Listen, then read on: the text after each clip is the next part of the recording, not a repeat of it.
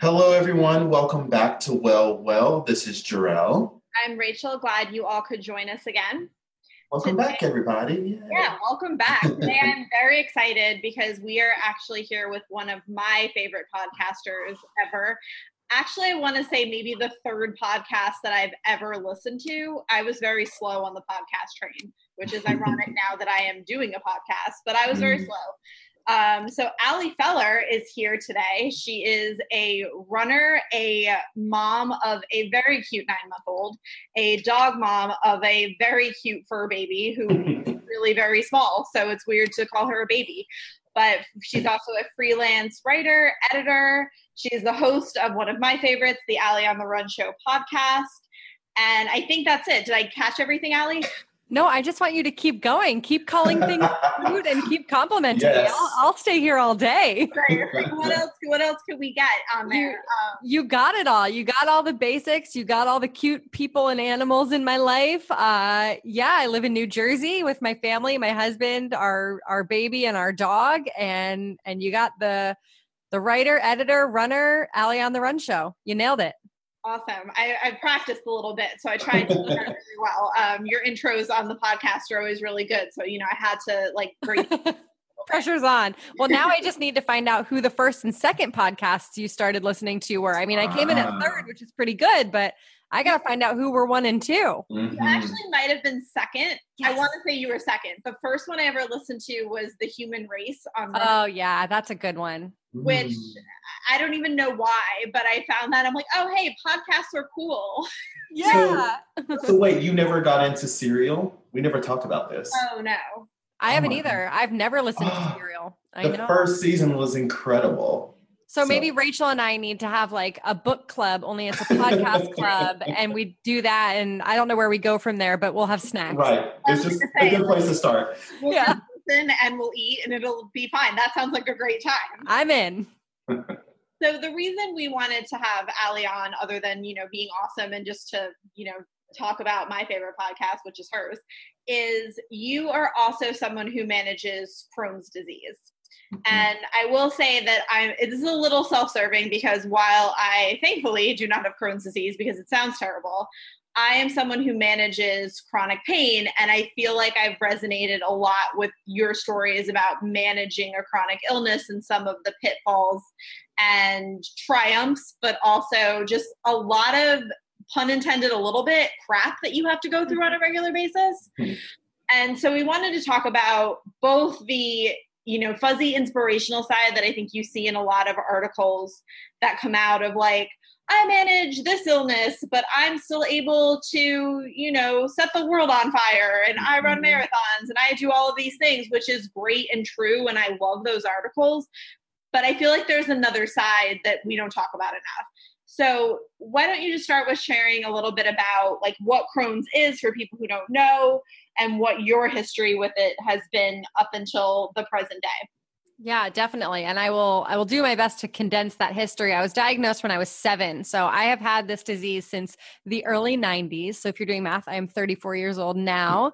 So I have essentially lived with Crohn's disease for the, my entire life that I can remember. Yeah. Uh, and and the disease has presented itself in a very different way mm-hmm. in those multiple decades that I've had it. So when I was little and and really, you know, you talk about managing this disease, but when I was younger it was my parents managing it, right? Like I was 7, I didn't I had no idea what was going on. So I was really just doing what my parents and doctors were helping me navigate, which at the time I would get a flare and Crohn's disease is an inflammatory bowel disease. I could go into the nitty and the gritty. You know, I'm basically a doctor at this point. Um, just I watch Grey's Anatomy and I have a chronic illness. Like I am go. qualified, guys. Mhm.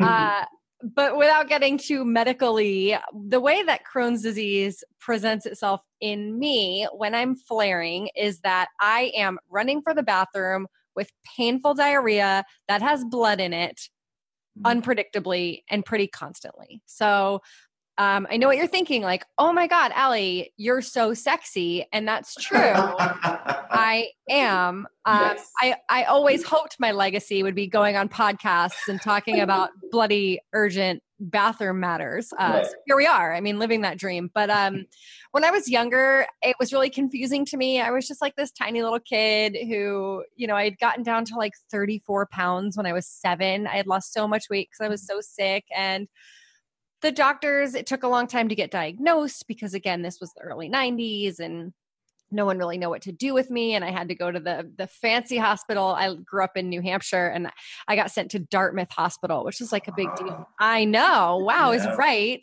um, hospital that's basically like you're a genius of illness right I, that works I have so many honorary degrees that I've given myself at this point. Yes. And so they sent me to Dartmouth. I get diagnosed with Crohn's. No one knows what that means. They gave us like a pamphlet from the Crohn's and Colitis Foundation and they that was like that was our lifeline for years because there was no internet then. So it was waiting for that monthly newsletter in the mail from the Crohn's and Colitis Foundation to say, like, here's the latest studies being done, and here's how other people are managing this disease. It was like a little four page pamphlet that we, I just remember looking forward to it. And mm-hmm so when I was younger, I mean, I got flares not very often. Like I would go years being totally healthy. And that's the thing about Crohn's is it's chronic, there's no cure, but when I'm not flaring, I'm pretty much fine. I mean, I'm still in the bathroom more than most people. Mm-hmm. I'm still more aware of my stomach probably than most people, and I still know the location of every restroom no matter where I am, no matter the state of my health. I have like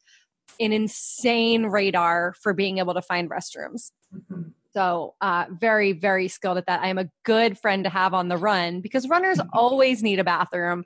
So, people joke that they love running with me because I'm always like, okay, so this bathroom in Central Park, it doesn't open till 5 a.m., but sometimes Sharon, she works this area. Sometimes Sharon comes early. She'll let you use the men's room. Like, I know every little uh, detail very proud of that. Um, it wasn't until I got older and went away to college that the disease started getting a bit more serious for me, that the flares started getting longer.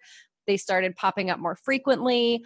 And the one thing that stayed the same is they were always really unpredictable. And this is still true today. I never know how long a flare is going to last. I am flaring right now, which is not fun. And I have no idea if I will feel better by midsummer. Well, I guess it's already midsummer, but I might feel better by the end of summer, or I might feel better by the end of summer in 2021. Mm-hmm. So I have had flares that have lasted a couple weeks and I've had ones that have lasted two years. So the unpredictability, and I'm sure you can relate to this with chronic pain, is that you never really know. And I've been on, people are always asking about my medications and my diet. Have you gone gluten free? Have you tried this? Have you done the SCD diet? Like, yes, I have.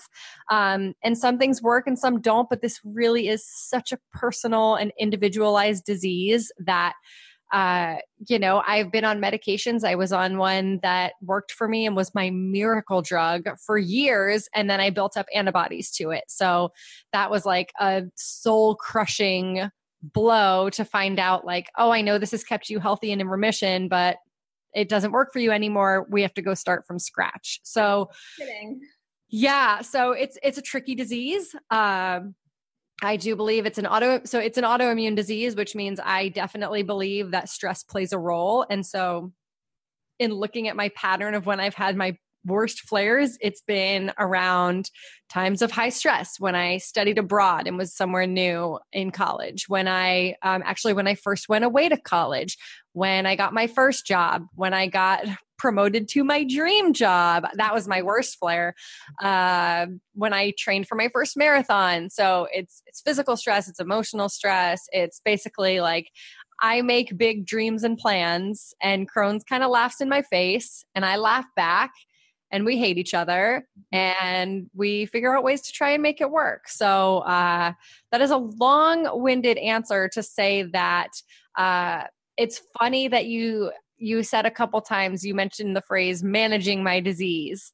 And it's so funny because i always just think i'm mismanaging it. And so it almost feels like a compliment to talk about how i manage this disease because i you know it's a roller coaster and i think um, i'm getting better at the emotional side of it which has been the hardest part for me in the past. Um, i'm sure we'll talk about that more but uh, now i'm I I have a daughter to take care of. I can't sit around and wallow all day, and uh, she just comes to the bathroom with me a lot. So that's kind of where we're at.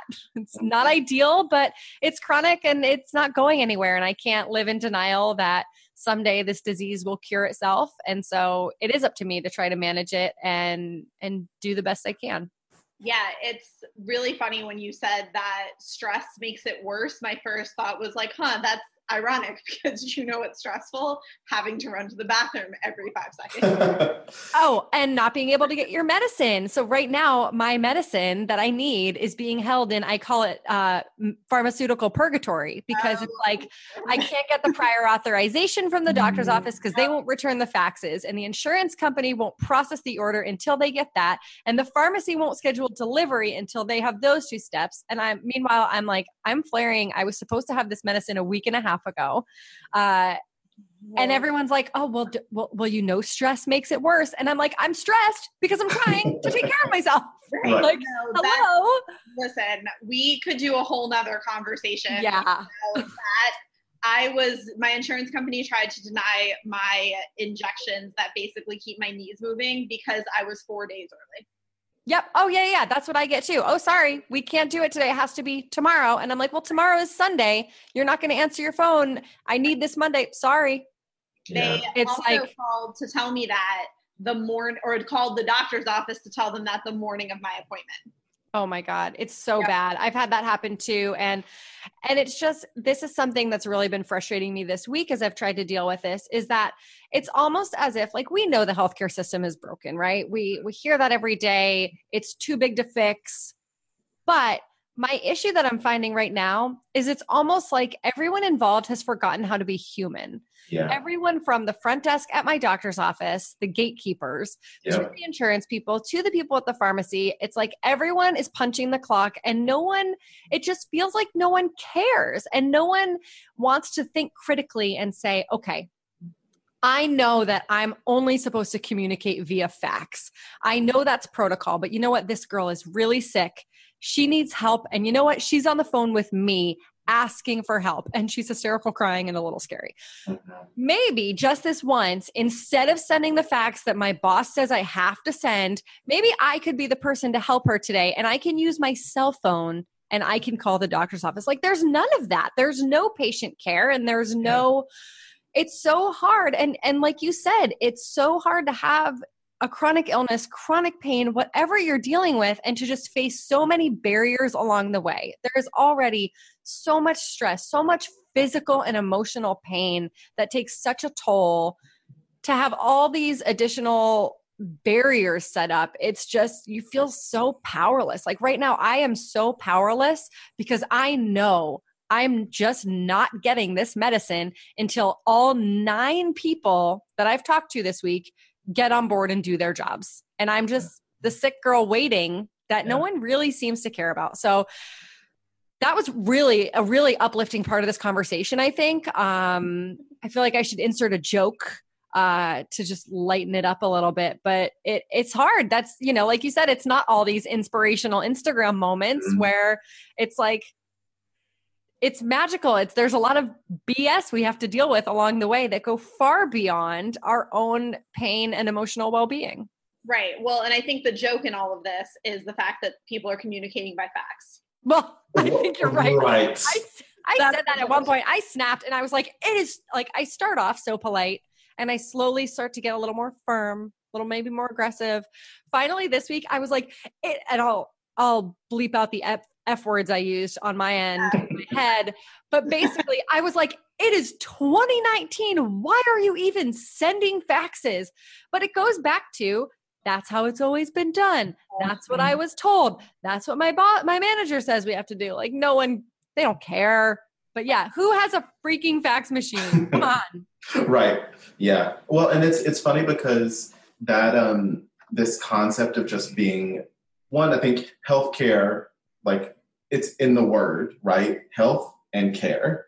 So mm-hmm. if you're in the industry and you're provider or you're servicing people, like you need to be a human first. Right. And that's something that Rachel and I often talk about, you know, being providers and and working with people and supervising people who work with clients and people it's just generally you definitely see how people are having a really hard time opting in to the care part and just Oh, yeah. being and being a human first as opposed to just being this like robot or person who's executing specific things. But it's like being a human and talking to a person as if this might be someone in your family who's like hysterical because they don't have the meds they need.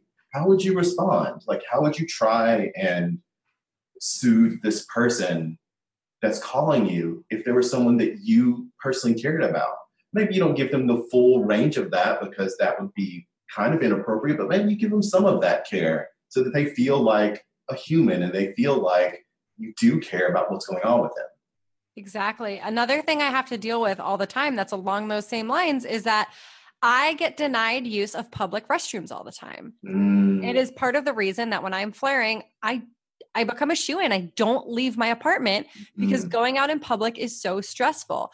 I know what places have public restrooms. I know how many they have. I know if my stroller fits in there. I know what to expect at my regular places. But every now and then, like being in transit when I'm flaring is my nightmare. Being in Yeah. traffic, being somewhere that I don't have an immediate access to a restroom is one of the most stressful parts of having this disease. And so I live in New Jersey. I'm right outside Manhattan. So where I am, I'm in Weehawken. I'm right next to Hoboken.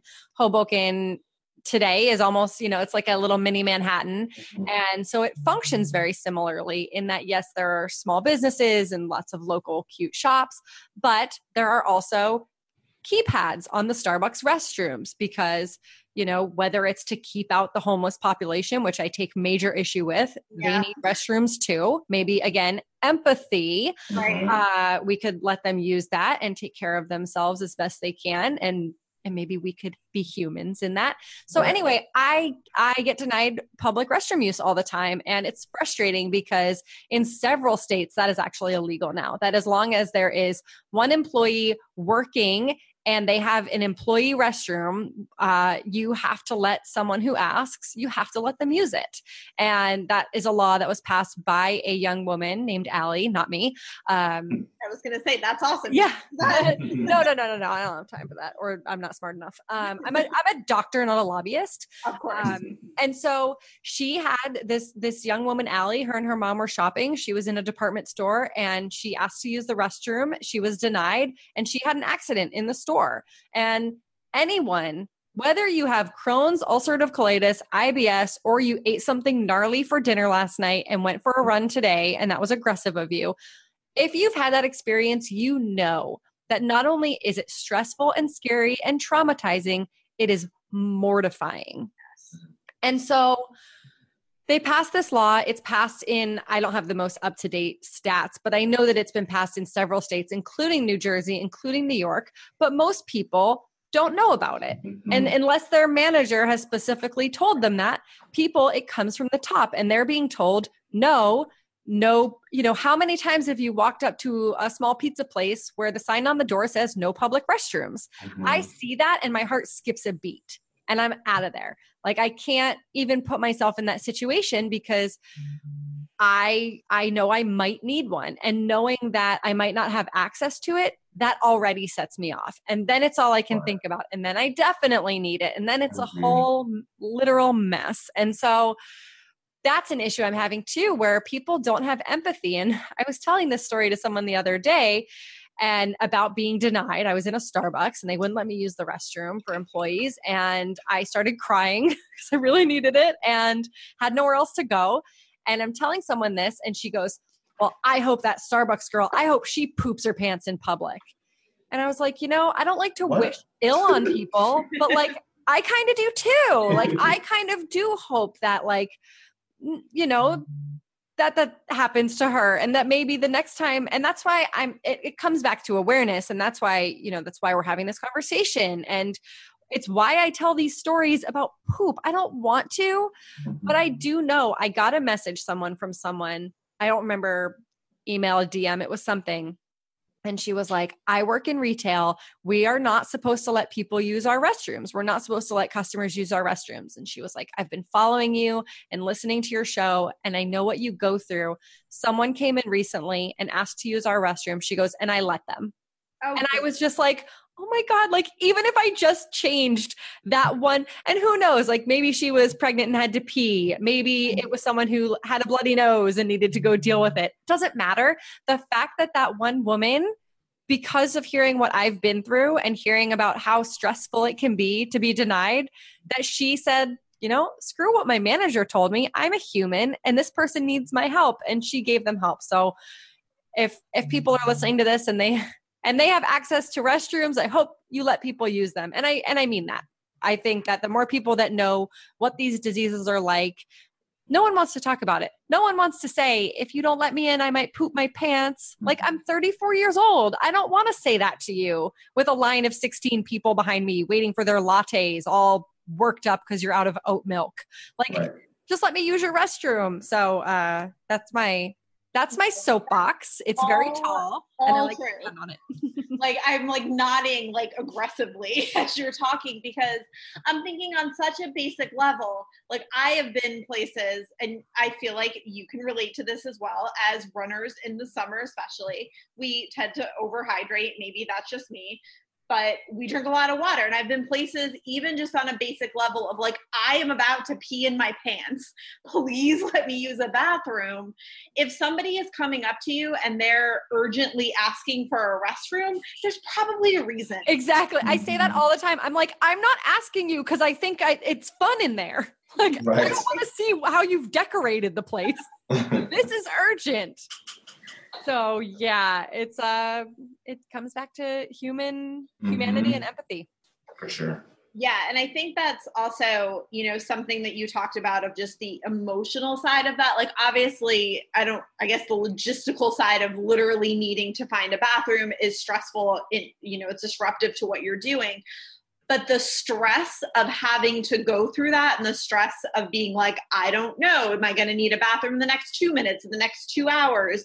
What about when i'm at starbucks on the street at home doing whatever? It's the emotional side of it also and i think you know like i said this is a little bit selfish on my part because this is a conversation like i always want to have with people is that's almost sometimes harder like not to say that the going to the bathroom and having blood in your poo which my god sounds awful.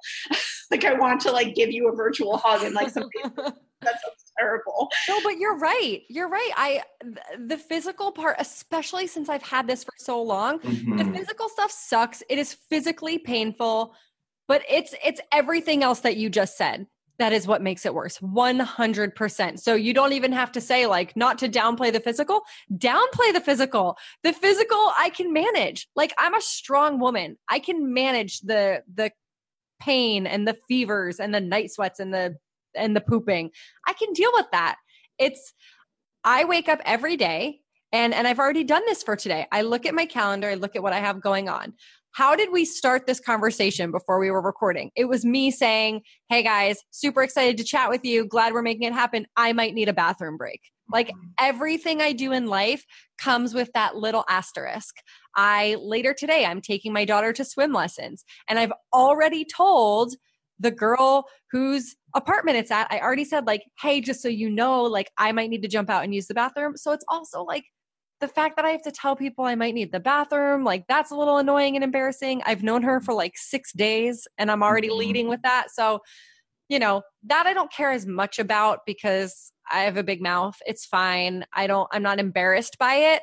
It's more just that it is, it is this constant thought on my mind and it is exhausting. Yeah, there was something that there was definitely a moment i can't even remember which podcast episode of yours it was it must have been when you were talking about something crohn's related or maybe just threw it in there and i can remember exactly where i was on the you'll know on the second of the three sister hills in central park yeah yep. okay when I oh, you're not near a bathroom there. The second there's not a bathroom there. You're kind of near the tennis courts. The tennis yeah. courts are your closest because you're between tennis courts and Shakespeare in the Park.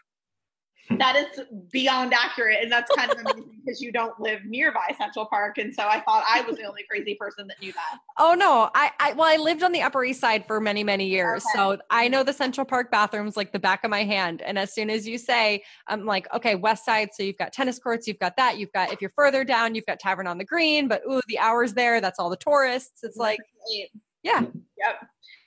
Yeah and i was i remember i was there because it was such an impactful thing where you had said if you could know when it started, when a flare started, how long it was going to last for, like, okay, this is two weeks, this is three days, this is a year, you will mentally prepare yourself and get through it. Mm-hmm. But you don't know. And that's sometimes one of the more stressful things. And like, I remember, like, I cried because that is something for me personally with chronic pain that I, has always been one of my most frustrating things. It's like, okay, cool, this is coming up again. I don't know when it's going to stop Mm-hmm. And so, and I think that also, and you know, I, Jor-El has kind of a firsthand experience in managing someone with this um, because he's the person who's very nice and says, when I say, you know, I can't sit in that chair, he just says, okay. But I think that it's that that for you, but then that also for the people around you. And I think it's not in the sense of like, oh, you know, the people around you are terrible and they don't want to help you. But it's like, but no, it's a collectively stressful situation. So I would imagine that that plays really a big factor in your family life and with friends, with work. So what is that like when you're flaring? And then also, I guess, in between when you don't know when a flare is going to come on? Yeah, I mean, you're exactly right with that. I would say, as for the in between, I don't think about it. I don't say when will I be sick again. I I'm very I'm healthy now and I live in it and I appreciate it. So I am pretty good about that. Uh, but you're exactly right that I don't know how long a flare is going to last. I I find that to be the hardest part. Right now, I have this whole list of things that I want to do this fall, this winter, next spring and they're like you know my husband and i talked about going on a trip for our anniversary and i'm like well i'm not going to book flights right now like that would be mm-hmm. silly because that's in september and and it's not a negative way of thinking it's very much a, a realistic way of thinking um, so yeah that is super hard and and i've had a hard time with my friendships with that um, i've been called flaky for canceling on things uh, i can think of one friend that i am not friends with anymore because I we were supposed to have a dinner party that we were hosting and I canceled. I was like, "Hey, I'm so sorry. Like I am not up for this." And I didn't immediately offer to reschedule and she was so offended by that that we are no longer friends and wow. that, there's obviously more to that sure sure. But, uh, but, yeah like i i get called flaky and people get mad that i don't um you know that i don't always go to things. And it's like and then i don't get invited anymore which kind of sucks. But i'm like i want to be invited. I just am going to say no. Uh, so it is hard. And you know and i get that it's frustrating for the people in my life too that no matter how much i explain myself if you haven't lived this it's hard to understand. And that people will say like oh well i have a bathroom at my apartment. And i'm like right but you invited 15 people and it's a one bedroom which means there's only one bathroom. And if you know and if mariah is in there and i need it right that second i'm gonna have to poop in a garbage can. And i don't want to do that again this week. Mm-hmm. so um yeah so it's hard. It's hard to um even as open as i am i think unless you've been through it or really firsthand witnessed someone who has it's a hard thing to explain and to expect empathy for. I don't expect people to understand exactly what I go through and exactly what limits me. Um, I just have to, you know, that's my responsibility to to be vocal about what's going on. And if I can help be that voice for other people, I'm happy to do so. Not everyone is comfortable talking about this disease. And people ask like what's your advice for someone living with crohn's and colitis? And i'm like well first don't ask me. I don't know what i'm doing. Uh, but my advice is always i know you don't want to talk about it but the more you do the easier your life will be. The more people who know you have this who know you might be struggling who can be a second set of eyes looking for bathrooms for you have those people in your corner. And hold on i need to take a break. I'm so sorry. Yeah, no, two no, seconds Hi, I'm back. So sorry. Welcome back. That's my life right there. That is that's my life. I was gonna say, like, not even not even an issue at all. Yeah, yeah, I don't I don't skip a beat, and it's nice. I'm in my apartment, just ran, did what I needed to do, and I'm back. And I remember what we were talking about, but I was good. I I made it to the end of my point. So Okay. yeah, and I so I wanted to jump in with something that I I was really struck by. Um, you know, both of you sharing your experiences with like managing a chronic condition. And I often think about this in my work with clients, and we're, you know, talking about mental health too. But, and I'm also reading Brene Brown, Daring Greatly. So there's also that sort of angle that's making me think about this a lot more sort of uh, acutely is that it having this kind of thing that you're carrying with you that you have to manage regularly um, it requires so much vulnerability. And i'm just thinking about you know how the average person really struggles with that right? Really struggles with saying like how we feel what's going on with us and what we need. And it's like i can see how in some ways uh, dealing with a chronic condition is a bit of a blessing because then you really develop that muscle to be vulnerable, right? You have to say, where is the bathroom? Or I need to sit here.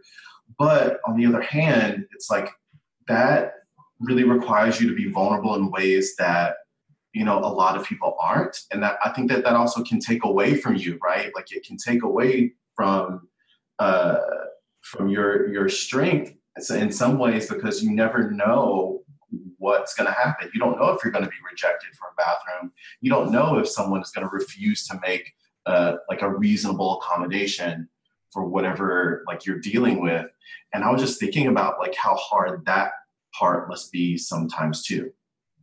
Oh, absolutely. I mean, I of course can only speak to my experience, but the first thing that comes to mind for me is actually I think that that's where social media can really help. And I think mm-hmm. that a big you know, social media has hit has its great great parts of it and its damaging ones, which I also think we should talk about, but uh one of the nice things is it is a way to see that you're not alone and yeah. whatever that looks like for you. And I know that with the Crohn's and colitis you know with the IBD community there are so many people today who are very bravely sharing what they go through and it looks different for everyone and it's it's talking about poop you know mm-hmm. and and again this is specific to what i have to deal with but no one wants to be that person. Like, I don't think any of us were born and said, like, when I grow up, I want to be an advocate for pooping at Starbucks. like, for sure was not writing that in my like letter to my mm-hmm. future self. But now that I am here and I see that it can have an impact, that I know sticks with me. And and it's been helpful for me in return to know that like anytime someone responds to something I say and is like, that happened to me that is like a reaffirming pat on the back that says, okay, A, it's important to keep talking about this. And B, I helped someone else who will go on to help someone else. And it creates this mm-hmm. ripple effect that I think encourages that vulnerability you were talking about. And I think reminds people that whatever you have, whether it is pain, whether it is an illness, whether it is some kind of addiction, whatever you're dealing with, A, you're not the only one dealing with it. And B, it's not something to be ashamed of. That whether this is something that is temporary, whether it's something you were born into, came later in life, it doesn't matter. Someone else, probably hundreds, thousands, millions of other people, are going through it in some capacity. And there's a really kind of magical way today that we can build these communities. When it was 1992 and I was seven, and no one in my family knew what Crohn's disease was or where to find more information beyond my pediatric gastroenterologist, who I saw what, like every six months, we didn't have that community. And it was really hard, not just for me, but for I think my parents who had nowhere to turn now I think most people can either say, Yes, I know what Crohn's is. Yes, I've heard of ulcerative colitis. Yes, I know someone with those diseases. Yeah, I'm kind of familiar with, with what they are. So I think that in terms of helping curb that that fear of speaking up for yourself, it's leaning into helping spread awareness even if it's a little uncomfortable like you said that i mean that is what vulnerability is and um you know and and i'm here for you for anyone that ever wants to talk or or listen or share. Um you know there's a lot of there's a lot of people who will put themselves out there for you and and it's important to find those people. Mm-hmm. yeah definitely. And i think that's a really good point is that you know we talk about and so this is a little bit of the warm fuzzy inspirational stuff that you know we started by saying we only share this but a little bit of that is that there are people who don't suck you know that are not the people who are going to look at you in starbucks and be like no you can't use a bathroom which is i just can't get over. Didn't they pass something? Yes. Everybody has to use the mm-hmm. bathroom in starbucks. Yeah they did. Now last year but again it, it comes from the top. If that you know like and that's why i didn't really get mad at her everyone was like mm-hmm. oh my mm-hmm. god she sucks she's a bitch blah blah blah and i'm like she, i don't think she is i just think that whoever her boss is whoever is in charge there mm-hmm.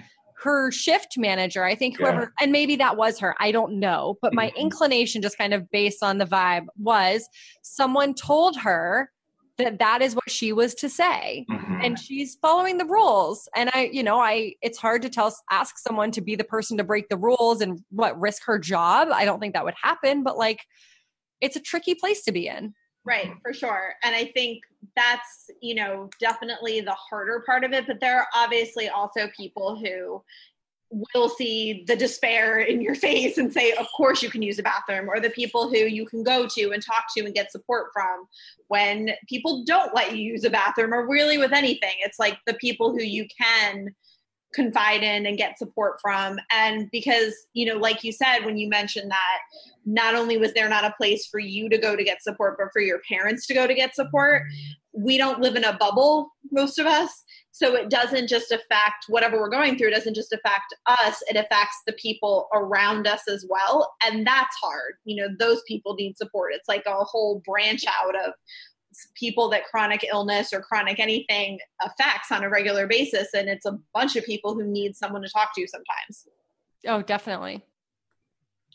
So, what would you say? And I know we've talked about this, you know, a little bit in terms of people don't share enough of the hard stuff. But what would you say is the big reason for that from your perspective? You know, you see all these articles and pieces and social media posts about, you know, hey, look, I triumphed over this. I see people who are just have amazing stories. They're runners with that have had amputations or MS or these, you know, horrible life circumstances that they overcame to finish, you know, five marathons in a day or something crazy like that. But we don't talk about the like, yes, that's happening, but also there's running to the bathroom, there's having accidents, there's having days where you don't want to get out of bed. So why why do you think we don't talk about that? Well, I think that we like to wait until there's a pretty bow to tie on it and say like, hey, like you said, you know, hey, I went through a hard time, but wow, look at me now, kind of thing. That it's like we talk about it, we don't talk about the hard race in the middle of it. We talk about it when we're on the victory lap kind of thing. Um, I think that in the case of something like Crohn's disease, which of course is all I can really speak to, I think that it comes back to it being a really unsexy disease that I mm-hmm. don't think anyone wants to talk about. Like why would you want to talk about the time you pooped your pants in public unless you have to be a really confident person to be willing to put that out there. You have to mm-hmm. really not worry about people thinking you're gross. You have to not worry about people thinking like, "Oh, I used to think she was cute, but she pooped her pants. That's gross." And in all honesty, like this is a conversation I've had to have with my husband mm-hmm. where I mean, since very early in our relationship was like, hey, I want you to see me as this like beautiful, sexy woman.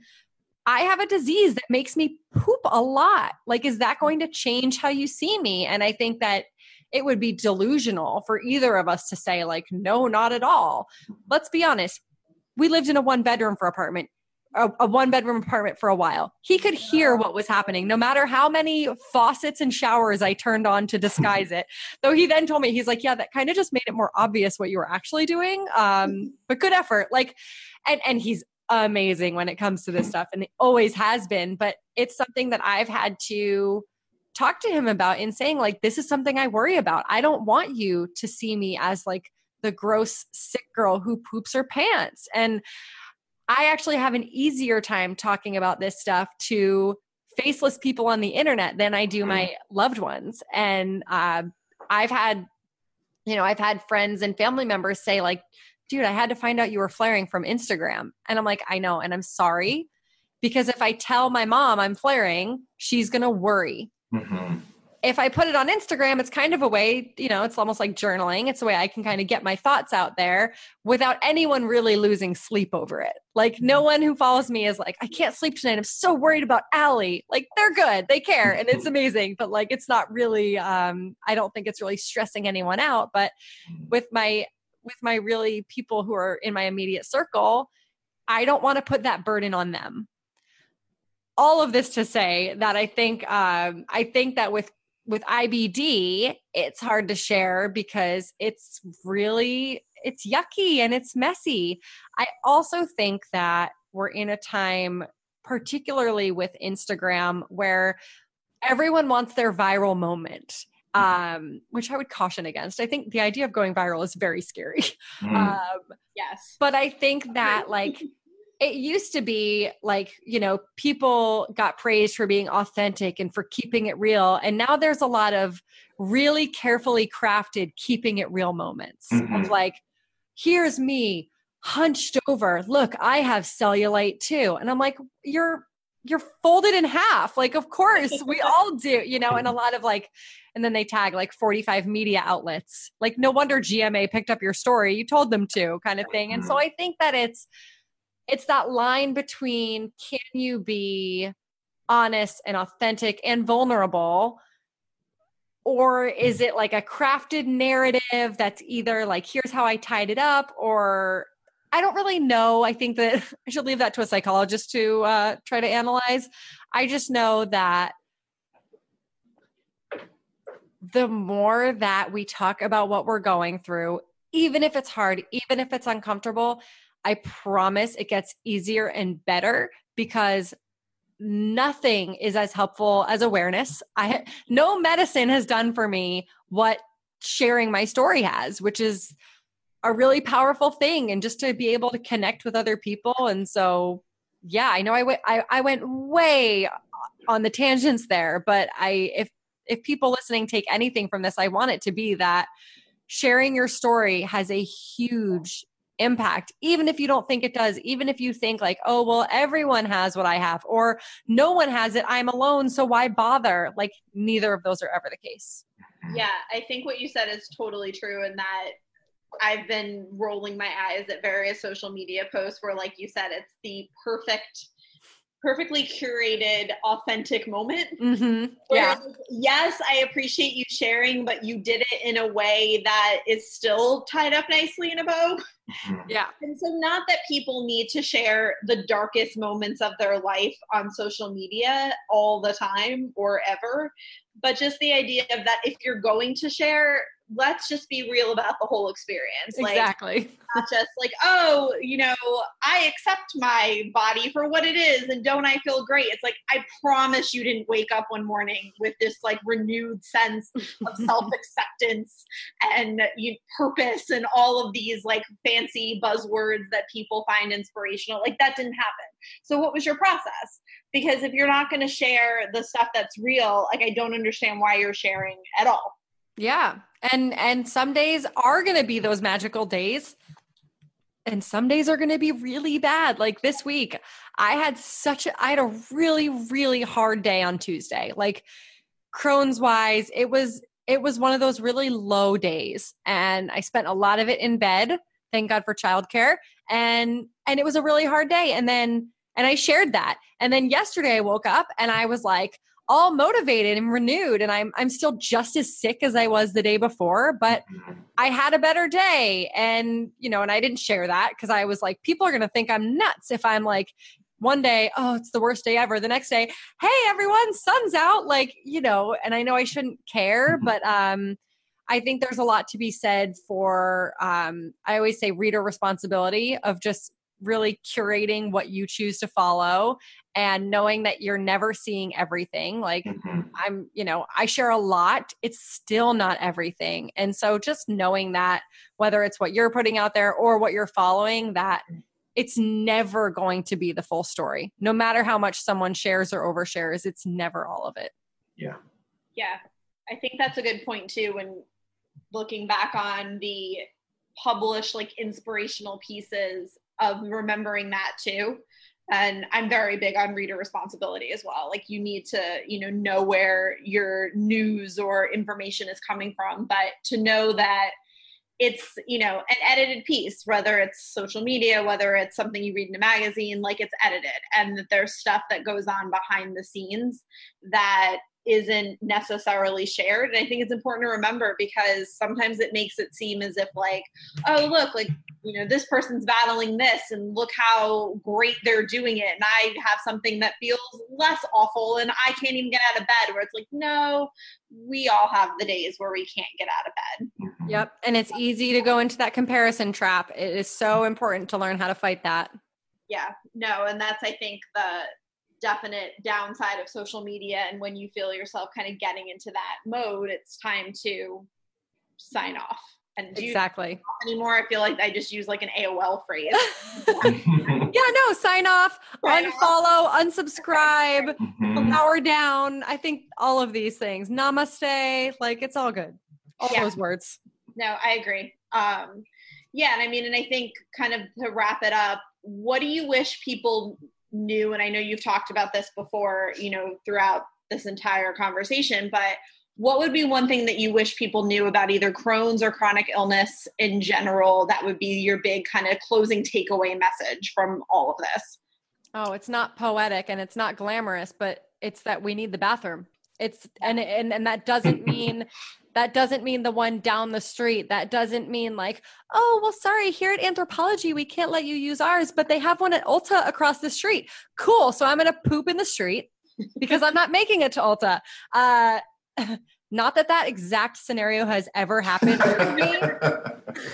Fingers crossed but it has, but it has. Um, and the Ulta bathroom is awesome. They have like three of them. It's so nice. No one knows they're in there, so you have so much privacy.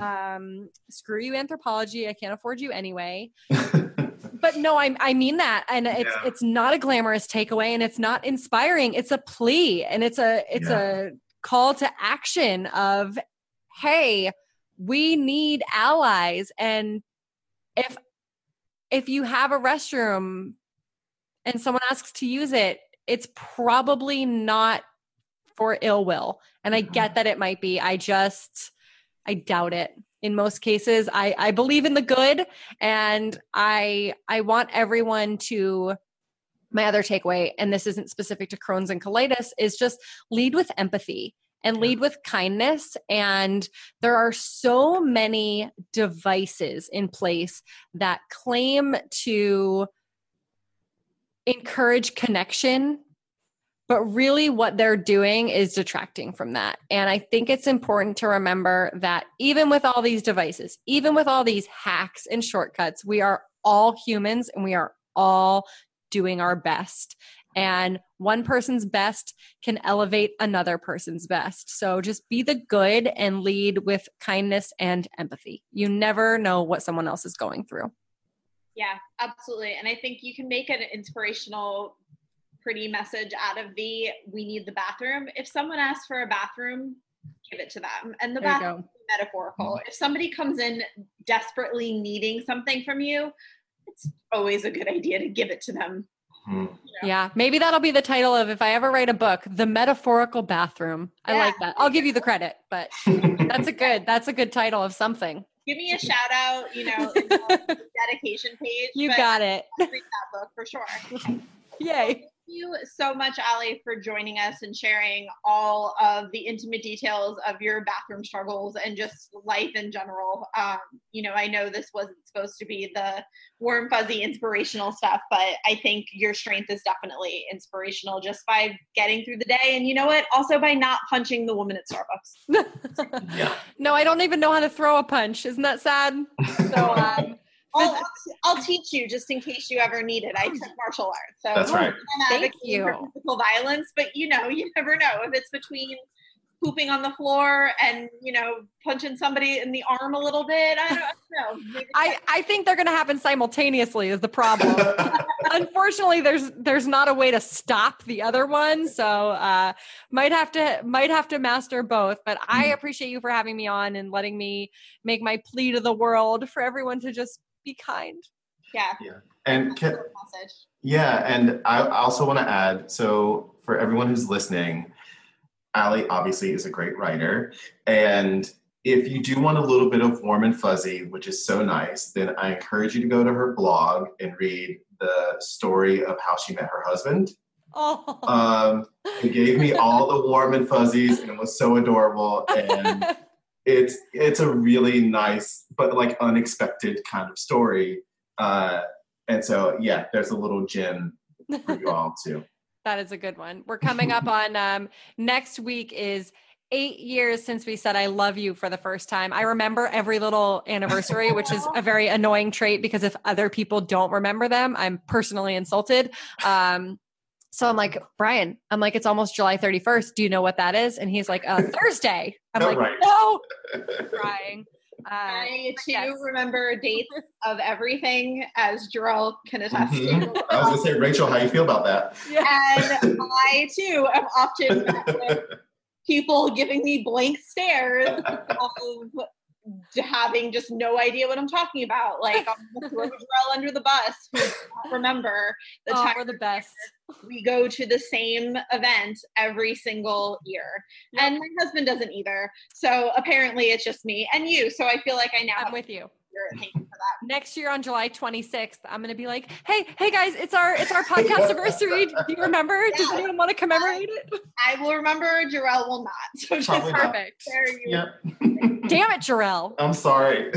fine. It's fine. And so, Ali, where can they find you if they want to hear your amazing podcast or more about Crohn's or your adorable daughter and dog I'm going to emphasize. I appreciate that. I do. Uh, I am. So I, my blog is Ali on the run. It's Ali on the run blog.com. And Ali is just A-L-I, the fewest letters possible. Uh, my podcast is called the Ali on the Run Show. It is on iTunes, Apple Podcasts, anywhere you choose to listen to shows like this one, where you're listening to us right now. Uh, Instagram and Twitter, Ali on the Run one, and Facebook. There's an Ali on the Run Facebook page. So I am just oversaturating the world. I'm everywhere. Love it. Um, and you can find us at Viva Wellness NYC, and I am at Rachel Gersten. And I'm at Jor-El Caraballo. And if you get a chance, please leave us a rating and review on iTunes. We love feedback, especially when people give us compliments. Thank you all for joining us, and we will see you. No, I did it again. I only uh, going, see, but people on a podcast are going to see us. you got to, too comfortable.